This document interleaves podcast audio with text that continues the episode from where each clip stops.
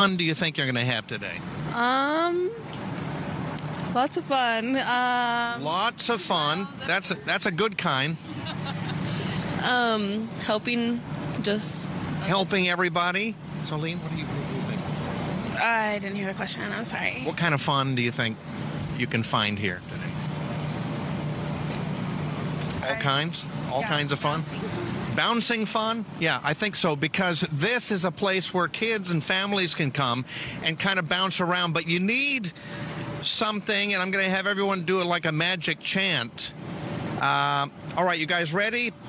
Because when we're talking inflatables, you need something that's been inflated. Are you guys ready? Yeah. All right, here we go. Uh, repeat after me. Abracadabra, one, two, three. Abracadabra, one, two, three. Now it's time to see what we see. Now it's time to see what we see. Hello, everybody. Oh my goodness. How's everybody doing? My name is Mr. Wacky. Welcome to the Inflatable Run. Give Mr. Wacky a nice round of applause, everybody. Mr. Wacky, this is uh, this is an honor, first of all. Well, thank you. Uh, we are local San Diegans, so we're proud to be here, everybody, on this wonderful, beautiful Saturday morning. Welcome, San Diego! Yeah, good morning, you guys. This is so much fun here. First of all, it's like a 5K, but not really. It's it's longer than a 5K, right? Well, yes, each participant has the option to do a one mile lap as many times as they want. We're out here trying to get families off the couch. We're a family owned business throwing events for families in San Diego. So we're really excited to be here. We have all kinds of attractions behind us and a course that families can run as many times as they want with inflatables on them. Yeah, this is great, you guys. Now, does that mean that everybody here becomes an inflatable today? Do they want to be inflatables today? Do you guys want to be inflatable? Yeah, absolutely. Wacky, let me see everybody do their Mr. Wacky then. All right. this was a planned news segment and that that he obviously put zero work into Did he? Yeah. Did he prepare? Like, could they have stood somewhere where the light wasn't shining in his eyes, so his, so he didn't have to close his eyes when he looks at the camera? I mean, it's just the worst. It's so Well, bad.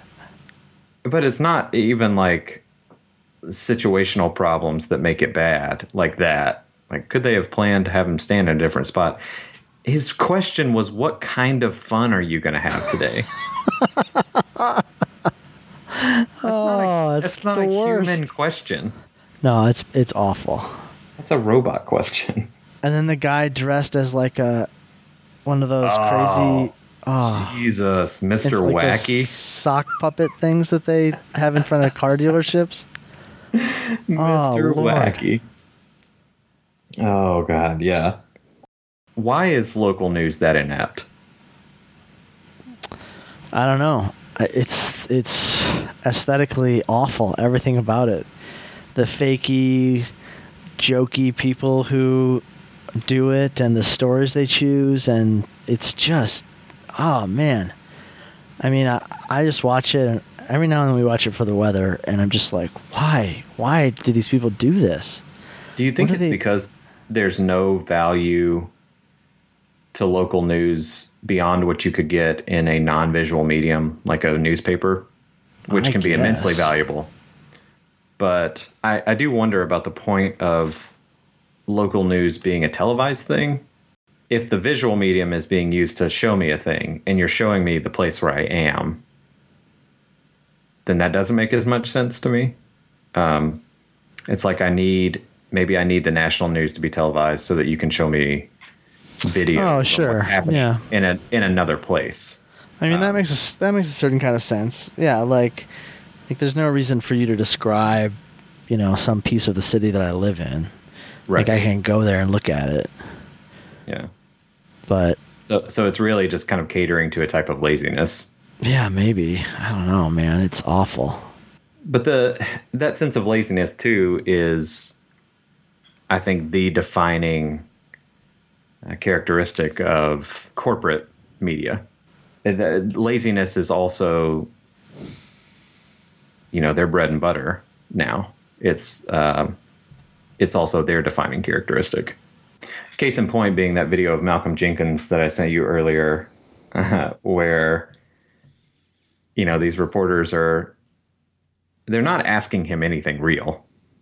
Um, what he is trying to do is incredibly real and authentic, and he's just holding up poster board, detailing facts about uh, police violence, uh, police shootings, uh, mass incarceration, um, how these statistics apply disproportionately to communities of color. I mean, he's just like laying it out there and he has to keep raising the one poster board that says you're not listening. Which you prepared ahead of time. Yeah because i mean they don't engage they don't engage these people don't engage with anything that the, that he says. Like the only que- and there's multiple reporters there. The only questions that they that they ask him are like pre-canned questions that they decided to come with. And like they wrote the narrative ahead of time. They walk into the locker room and he pulls this brilliant like silent treatment on them. I mean it, rem- it reminded me of like christ before pilate. You know what i mean? Like yeah well he's just not going to answer their stupid questions. Well and then once they realize that they're not going to get the narrative they want they just start asking him like they're trying to narrate what he's doing because they can't handle the silence yeah It's like, oh, deconstructs oh, oh, so you're going to talk to us through poster board like he's going to go yeah Yeah, like the it, it, it like deconstructs the entire edifice of uh, entertainment journalism, which is what most journalism is. You know, I mean, Right. it's just, I mean, it's really amazing the the sort of the sort of uh, dramatization of the thing is amazing. It's just like. But it's shocking. It is. It's shocking. You watch it and you're like, who are these people? Like, just stand there and read his signs. You don't have to fucking talk. Like, be quiet for 10 seconds. it's, it's amazing. Well, yeah, and this would be different if uh, you know we were still operating on a radio only kind of broadcast level, but you can just point your video at it, you can show it, and then there's your news content. You can share it. you have Right, the you- thing. You might have commentary about it after the fact, right? Or like Yeah. an explanation of what you're going to see next. Or even somebody reading the the posters, right? Sure, yeah. If you want to take it like if you want to take it completely out of the visual and give it some kind of context, yeah, you could just have somebody. You could have your anchor read it if you are that desperate to I mean, deal with per- it, or if you're writing it up for a newspaper or a magazine, you type out what's on the poster board. Right. Personally, I mean, personally, I think that these kind of locker room interviews, even when it's just in the in the context of you know like a after a game or after practice or whatever, the locker room interviews are always so rote and idiotic. The players don't want to do it. You know, the, the most of the time they seem a little bit annoyed. These guys are crowded around these players with microphones in their pl- in their face, and they ask the same ten questions of every player so that they can get you know enough quotes to string together to write uh, to write an article. Um, and and that's why that's why this video is so refreshing because it just it just takes limb from limb then sort of rote um, idiocy of of these locker room interviews. And uh, you know and the after game press conferences are just as bad. So these Oh, journalists definitely. these journalists the only thing that, that that they're used to doing is sort of being a part of this you know mechanism that that is a serves as a mouthpiece for the NFL and Malcolm Jennings like or Jenkins took it completely apart. It's I'm still just stunned by stunned by it because it's usually so much BS and and in this case it's really uh, it really illuminates something that needs to be well, and the and the idiocy, the idiocy of the reporting is so deep and is so unmasked in this situation that you realize they can't even sensationalize a story right. Because they're trying to make it so dramatic about what he's doing in that moment when if they actually engaged with any one of those facts on his multiple poster boards there's your sensational story. Right exactly. Yeah You know, for sure. those are all strands of sensational stories, stories that you Well, know, we've been we've been engaging with to a degree, but are so huge in scope and uh, tragic. And I mean, there's your narrative if you want to report it correctly, which no one really does. Right, and I mean, c- cable news sensationalism requires a soundbite that they can play. You know, like something that's less than ten seconds, and he doesn't give them a soundbite. in doing so, he's he's also like challenging the kind of anti-literacy aspect of what we want from memes and sound bites. You know, we want Yeah, right. want to be I mean, able I- to look at a thing and get it immediately instead of having some reading comprehension. Yeah, I'd like stop and read ten words in a row. I mean, I Yeah. I do think I think that he what he does is he wrests all the power all the power away from the journalists in the in this situation. Um, I mean, he he takes he t- sort of takes agency in a way that is usually wrested away from these players because whatever they say is boiled down into the you know the shortest quote and the shortest sound soundbite and then rebroadcast by ESPN and the local news and you know uh, NBC Sports and whatever Fox and all the rest. Um, Yeah. But he gives them nothing to work with. Nothing. the only thing they can do is put it on their website, and uh, Yeah. It's yeah, it's incredible. Which is exactly the kind of interview that's antithetical to what all of the leaks want because you know, who Yeah, wants they just that who wants that want- kind of hassle from your labor and your product? They just as- want the minstrel show. I mean, frankly, like that's what that's what the NFL wants. They want these guys to go out there and just. I mean, I was gonna say I was gonna say to be jest- jesters, but it's more racialized than that. Like Oh, it's they want definitely these they want these guys to go out and dance and you know, and and make a make a fun time and then go back and be quiet. Uh, and that's I don't know. I just think that's increasingly untenable. It would be if I was a, if I was one of these athletes. I, I couldn't stand it. Abracadabra, one, two, three. Speaking of dreams, what's your favorite breakfast? What am I dreaming of right now? It's always breakfast food. Uh, my favorite breakfast. It's pancakes. It's got to be pancakes. Okay. I mean, uh, Do you want to talk about your insane ritual that you go through when you make pancakes? go ahead. I actually do it a little less now, but yeah, I'll talk about it. oh, Um, I'm disappointed. well, it's because I make my pancakes differently. But Oh, okay.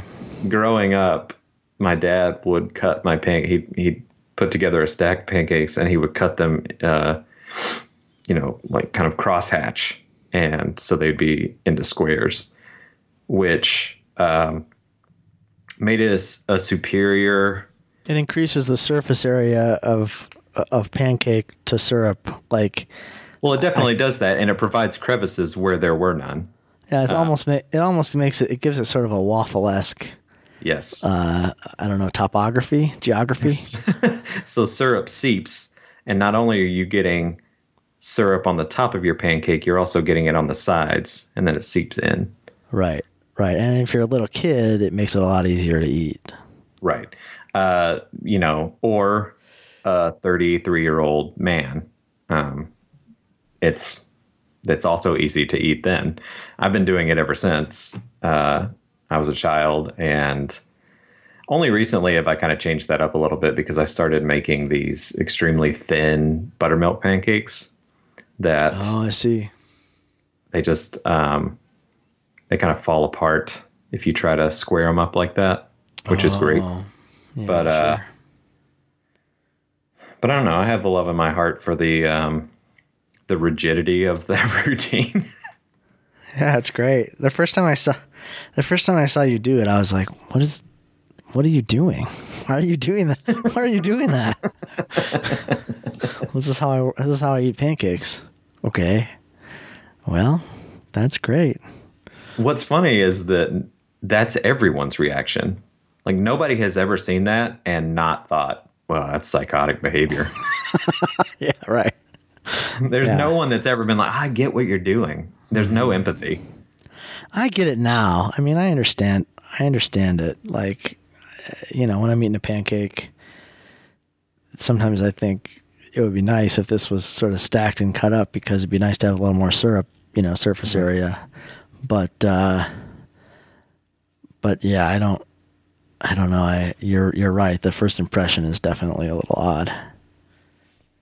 Which I say that's my favorite breakfast food. I mean, it is my favorite, but it's also not the breakfast food that could be regular. Um, No, no, you can't eat pancake. I mean, I get sick of pancakes. Like after I'm, it's. I think that's a Mitch Hedberg joke where, like, they're all exciting at first, and by the end you're fucking sick of them.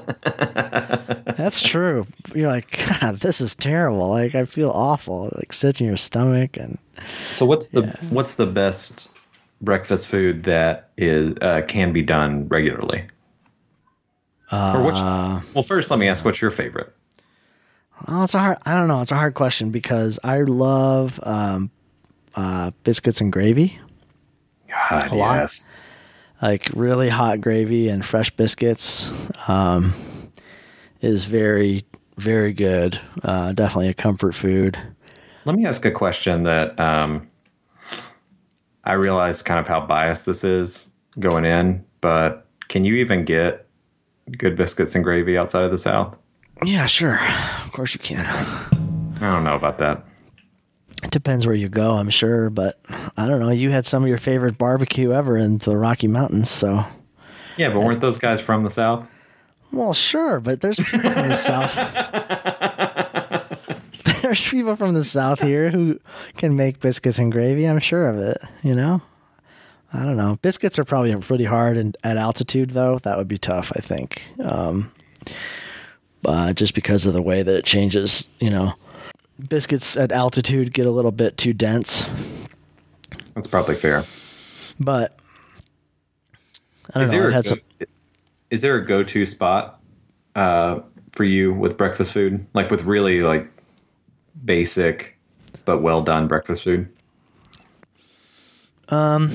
There's a place downtown. Well, not downtown. It's on Cap Hill in Denver called Tom's. Mm-hmm. It's very much a greasy spoon type of place. It's been there forever. That's And, all you um, really need or want. Yeah, that place is good. Like you can get, you know, it's one of those places where you can order like cereal. Um, which is a ridiculous thing to order at a restaurant. Uh, but it's it's solid, yeah. And then the, not too far from Tom's, there's this kind of hipstery place called Jelly, and I've had okay meals there, but everybody raves about it, and it's like the eggs are never like hot enough, the toast is cold. It's just I don't know, it's bad. I'm like, why aren't we at Tom's instead? Um, Which is the exact phenomenon that we experienced when you visited me a few weeks. Yeah, exactly. The shittier the place, the better it's going to be. The food Yeah. is going to be better and cheaper, uh, which Right. makes it taste. That makes it taste better too to me. So I don't know. Well, definitely because even if it's like only mediocre, you think, ah, I just paid a couple bucks for it, so Yeah. why am, why am I So- complaining? So I have to say though that like although I really love biscuits and gravy, I mean it's kind of similar to, um, it's similar to pancakes insofar as you can't eat biscuits and gravy often or you shouldn't, and uh, and uh, I I really love an over easy egg, um, Yeah. and toasts with like, it's got to be raspberry j- jam. Um, Really? that's oh, raspberry jam is the shit, man, and you can tell it's the best because it's the most expensive. it's the most expensive jam. And so anyway, raspberry jam is great. You know, you mop up the the over easy egg with your with your uh, toast. Uh, it's hard to beat that. If you had bacon, it's great too. You know, I mean, but an over easy egg is really good. And if there's a tomato involved, uh, uh, you know, oh, going going British with it. Ah, tomatoes and eggs. Ah, it's just like one of the best. It's one of the best things ever. It's just incredibly good. So, yeah, I love tomatoes with with breakfast for sure. Eggs are eggs are like a miracle. food Yeah, they're so cheap. I mean, two eggs is like dinner, you know, and Yeah. they're so good. And there's like they're like they cost nothing. Even like fancy eggs are cheap.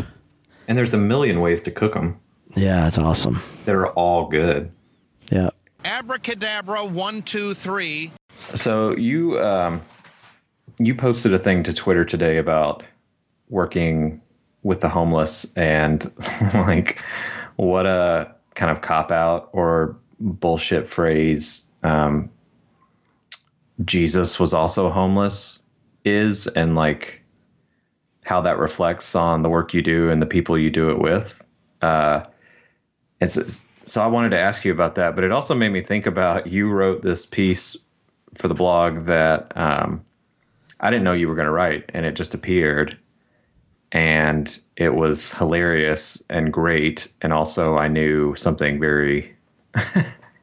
like could it was only written in the way that someone who has gotten has had an experience multiple times ends up writing something Yeah, it's sure. like a yeah oh yeah i get it that's totally real that's that's grabbed from from their everyday so yeah i, I want to hear a little bit about what what what kind of led you to that um to writing that Yeah, so the um, post is called. It's on the you know disembodiedbeer.com, and it's it's at um, it's called "We Would Like to Work with the Poor." So the reason I wrote it is because I got an email from at work. I work at a day shelter for homeless folks, and um, I got this email from someone who want who is interested in volunteering at the shelter. And we have a lot of people volunteer at the shelter. Um, a lot of our folks who volunteer are longtime vol- volunteers. Um, you know, they come in once a week or even a couple times a week and work a shift.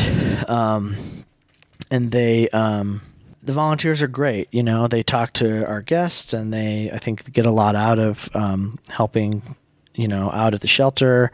Um, and, you know, frankly, they help us uh, run the place. Um, and they help with our budget and, you know, they help us unload the big food truck that comes once a week and, you know, all this stuff. So I- have a great value for volunteers, especially volunteers who um, are committed and who, for, for whom it's, it's not, um, it's not just something that they that they're doing occasionally or that they that's sort of like an option for their day, but it's something that that they really is a part of their life. Um, and actually, I've said before, like when I've had more um, responsibility for um, for managing volunteers, I've I've said I don't want volunteers, I want disciples. And I, I don't want to. I don't want disciples for myself. I want disciples for Jesus, right? Like I want people for whom like this this is an expression of who they are, and and and for for whom um, the volunteering um, the volunteering has an effect, an ongoing effect on their life, where they're getting you know further and further into touch with who they are and why they're here and what they're doing and encountering people who they otherwise wouldn't and you know um, and encountering divinity you know within them and within the people who they serve frankly. So, so which is I- not which is not the model of like modern anything of modern volunteering of modern most like- modern nonprofits and charities aren't going to run that way. Um, I have a group of volunteers at Network where I also work who are, uh, frankly, incredible human beings. Like without whom I don't know if I would still be. Um, working at, at at network. I mean they're like the most beautiful like people i've ever met. And um, i'm like why do you hang out with me? Like once a week. Like i don't i don't get it. Like and it's because they're not there to help me. They're help they're there to you know they're there to encounter christ. So um so anyway, we, we got we got an email at the shelter, and or I got an email um, that said, and I'm not the volunteer coordinator. I'm, that's not my job, but they must have found my email on the website. They emailed me, and one of the lines in the email was, um, "We." We, we would like to work with the poor, which is the title of this post and there's just there's just something about that that that bothers me it's i think it sort of objectifies people who are experiencing poverty and homelessness like the poor. Like we want to work with Yeah. the poor, not Yeah. with people who are marginalized. And I, I get some of this stuff is just like, you know, baloney PC language that doesn't really matter. But some of it is, Well, no, Some of it because yeah, it's it's stripping it's stripping every bit of individuality and humanity and incarnation out of right. of those folks because it's we want to work with the poor as like Just a like- block group. They right. can be an amorphous mass, and and you know right, I I understand. faceless. Right. I get like everybody has to start somewhere, you know? I mean, I I I want to commend anyone who who wants to get involved in uh, ministry or nonprofit or, you know some kind of service organization that it, that is encountering people that you otherwise aren't connected to during your day to day. I I want to encourage that. I really do. But I, I think that I think that you know you have a responsibility to a fellow human being to meet them as a as a person, to meet them Sure. You know as an as an end unto themselves, not as an experience that you get that you get to have. Um, and so you know, so I wrote this. My first thought was like, oh yeah, we have a we have some pores that you can come work with. what do you want to What do you want to do with them? You know, what do you want to work with them on? And the fact is, they want to come in and serve some food for a couple hours, and then they want to go uh, get lunch somewhere else. Right. You know, Well, which is a perfectly like neoliberal expression of what um, a lot of our sense of ministry has become. That is so transactional. yeah, um, exactly. Yeah, that you know, I want to come, you know, do a thing for you necessarily because it's going to do a thing for me. Right, um, and and we and we don't have to actually encounter anybody. We just have to put the food on the plate and put it on the table. You know, Mm-hmm. Yeah. and that's that's it. That's as close as we're going to get to having an experience where we're meeting another person. Um, and then and then we get to put in the newsletter that week that we help the poor. Right, exactly, uh, and that can be kind of part of our fundraising, you know, campaign for the next year or recruitment or whatever. Um, plus, we're going to take a bunch of pictures without asking anybody in the pictures, like whether they would uh, even like to be in a picture that might show up on a website or social media. Um, you know, I, I just think it's it just bothers me. It It really bothers me because some of these I count some of these people as friends, and um, and it, you know this is not a charitable take by any means. Um, but um, the other issue i have is that they're like they're like we'd like to come eh, you know um, every second saturday uh, in the morning and you know the reason we do that is because we go we like to go to mass at noon and this and that and all these all these caveats you know and it's like well i that's really nice that you have so much agency and privilege that you get to choose whenever you're whenever you want to volunteer by the way we're not open on saturday so if you'd like to you know if you'd like to uh get to know at least the staff a little before you. Before you like start making demands about when you're going to volunteer that would be great too. Um and so yeah so i wrote this you know this post is sort of like a back and forth email exchange um, from be a be a good person 77 at jc is a friend to me.net and um you know i i, I it, it contains a lot of, of the kind of things that I hear sometimes, and which which really kind of give me an aneurysm from time to time. But um, Well- yeah, You know, it opens up to a uh, an interesting kind of an interesting facet of this that we don't talk about a lot, which is that while we're used to speaking about nonprofits and charities and I don't know, just all kinds of different helping organizations in terms of they are underfunded and they they need support. We don't talk about the aspect that is it doesn't mean they all need your help. So like Yeah. I mean it just makes total sense to me that someone like writes you and they're like w- with an air of of course you need my help. Let me tell you when I can do it Right. Here's my schedule, and you know, with no sense of maybe this particular organization doesn't need anything that I could offer. Right. Maybe they don't need me in any particular sense. Not that the cause doesn't need me, or not that the whatever you know, but maybe this particular place I'm writing doesn't come need what what I can give. Come with a little humility, you know. Sure. You might you might not have that much to offer. Um, which I mean, I- a- a- which reframes the entire initial conversation from being here's how we want to help and here's when we can help to I have no idea if there's anything that I about who I am or what I do that could help you. But if there is, Right. tell me. Right, and you know, I, I hear people all the time. I hear my the volunteer coordinator at work all the time saying, like, you know what, um, that week we have plenty of volunteers, um, but maybe there's a week in the future that you that you know we can work together. And and then I hear her say, well, yeah, we you know we can only take so many volunteers, and the reason that the reason that she has to say that is because this is the other thing that's endemic to volunteerism. People want to go volunteer and they want to have a meaningful experience, and in order for them to have a meaningful experience, they need to be working on something they think is helpful for the entire time that they are there. If they have to stand around for 10 minutes, it's not a meaningful experience and you will lose that volunteer Sure.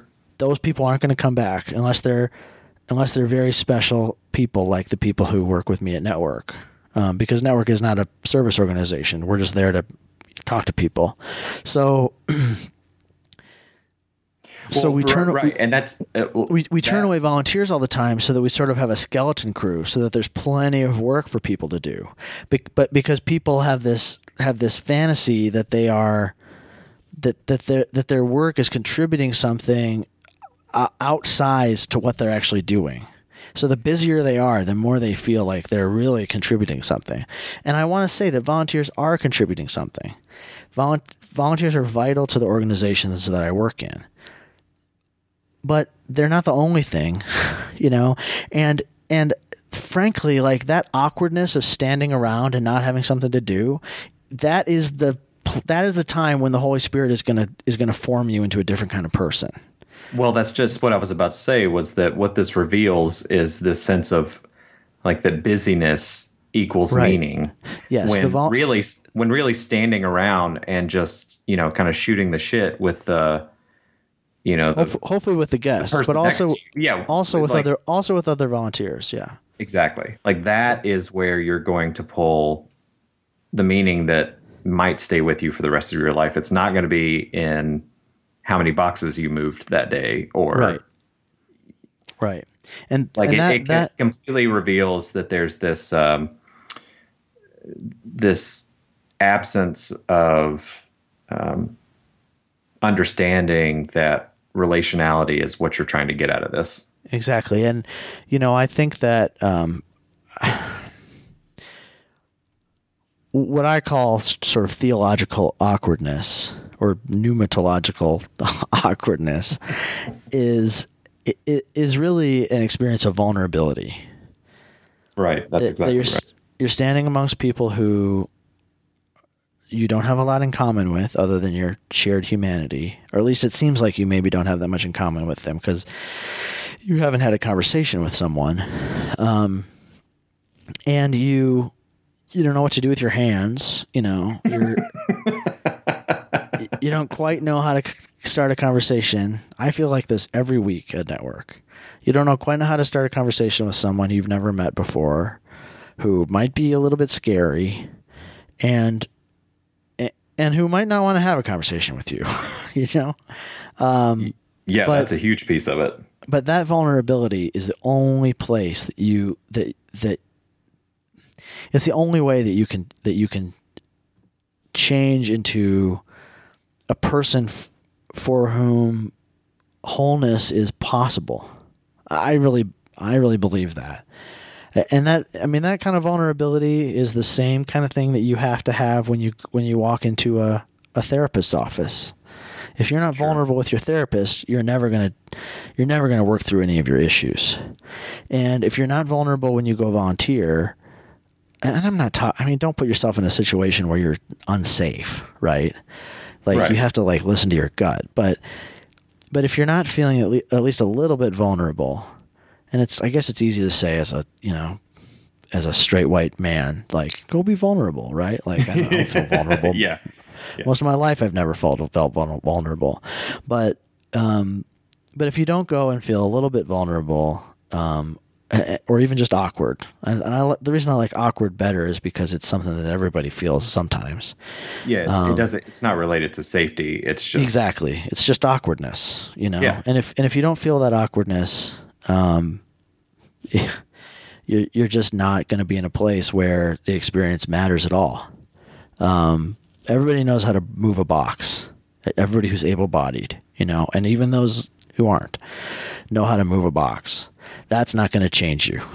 it just isn't. but you know, talking to someone it- awkward, talking to someone awkwardly for five minutes might make your entire year different. It really might. It really, really, really might. Um, and so when the when the when the um, volunteer coordinator at the nonprofit you want to volunteer at says we don't have room for you, you know, your answer might be like, okay, we'll come another time. Or it might be like, you know what?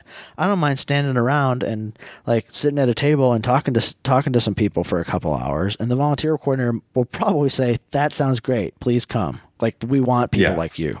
We don't want the people.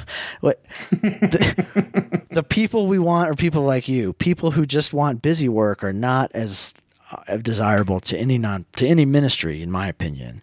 Um, you know, if you just want busy work, then get a second job. You know, and go be productive for for the GDP because that's not what nonprofits should be about. Anyway, that's my rant. Oh, and then the other rant is that is the Jesus is homeless thing. Abracadabra, one, two, three. That's insulting. It's insulting to me, and it's ex- insulting to, to homeless people. And the reason it's insulting is because Jesus wasn't homeless.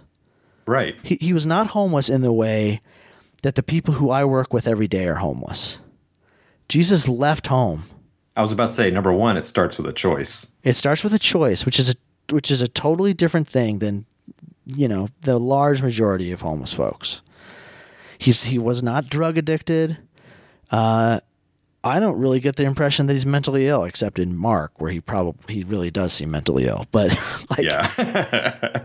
but to use that as your argument for why Christians or why society or Christian society should should care about poor people is not is not good enough. no. I mean, read the gospel. G- G- when Jesus goes to a town, he stays inside. He doesn't have to go sleep by the river. Yeah. He You gets know, invited to people's weddings. he doesn't get he, yes he doesn't get told to move along he's at people's weddings he's staying in people's houses he's experiencing hospitality people welcome them into his into their homes people feed him he has places to take his disciple and break bread disciples and break bread even on the busiest day of the year in jerusalem he has somewhere to take his disciples and break bread and people who are really experiencing homelessness don't. And uh, and it, it piss, every time I see that, it pisses me off, and it always comes from well-meaning, um, progressive people who are trying to make a point that we should love people who uh, seem unlovable because because Christ was like that. Which is also incredibly insulting. Yes, that's not a reason to love someone because Jesus. Well, Jesus did it. Well, no, like you love them because they're a human being. You love Yeah. them because they are the image of Christ, as everyone is. That's why you love them, not because well, Jesus was homeless. Like, well, no, he wasn't. And fuck you. like, I'm sorry. Like, it just pisses me off. It really does. It really, really does. And you know, it's always it's always socialists and people like that who make that argument. And I'm like, have you read the Bible? Like, go read it. Go read, go read four chapters and tell me that Jesus is homeless. And don't come to me. Don't come to me with the Son of Man has no place to lay his head. That's a metaphor. That's a metaphor for the message that that Christ is delivering to his age and to each age, which rarely lands with people. If it landed, we wouldn't have people out there saying that Jesus was homeless. It wouldn't be a necessary argument. So yeah, the Son of Man doesn't have a place to, li- to lay his head, but it doesn't mean that Jesus was homeless, and it's not the reason to love to love homeless people. Yeah. You love homeless people because they're people. Yes, you love homeless people because they are the same as you, because there's a beggar inside of you that you need to encounter, and you're not and you're not going to encounter the beggar inside of you unless you encounter those people who for whom God has a has a prefer- preferential option. That's and exactly for right. and for and with whom Christ was in solidarity, right? yeah. Part of part of his solidarity was leaving his family and his hometown and going out on the road. Like that is an act of solidarity, and th- that's a great argument. Mm-hmm. Like, hey, maybe if you're following Jesus, you should act in solidarity with these people too. And maybe you should work for the kingdom by by working to take these marginalized people and bring them into the center of of your moral imagination and to work to make society's moral imagination wider. That's a great argument. Exactly. I, I think it's a great argument. Um, and I'll go there with you all day long. But as, as soon as you say, you know, well, Jesus was homeless, I'm going to be like, eh, you know, maybe you should think about this more, a little bit more than you have. Well, you know what that smacks of? It smacks of the same it's the same rhetorical and theologically just bankrupt language that also comes from a good place, which is when people want to say, well, you know, Jesus was an Arab, Jew, a brown guy. Like they started when they start listing off all the the physical traits and they're like, so you should like those people too. Who's convinced by that argument? Who no one number one no one and number two you should have some kind of compulsion if you're a christian at least or just a good decent human being but if we're talking about christians here your compulsion to love brown skin or jewish people or whatever category you want to put on it shouldn't just be because your savior looks that way it shouldn't it shouldn't require that God, that that God looked that way. Yeah, You know? it should just be because they're they're people. And I, And- I think I, I think that all those I, I think that our imagination about who who Jesus was is limitless. I think that's I actually think it's great. I actually think it's great to imagine Jesus in in every skin tone, you know. In- No, I in- agree. In, I agree every in every sexual orientation, as trans, as queer, you know, as a woman, like all of these things, all of these things are are are beautiful ways of uh, of understanding who Christ Christ is, because Christ takes on a universal component of of humanity, and that Jesus, the person, did not embody. like, let's just say that, like Exactly. Like historically the jesus the person did not i mean jesus the person was probably i mean was jewish obviously and and and was browner than me you know? And like like but but like that's not a reason to love people. The reason to love people is because because god loved us first.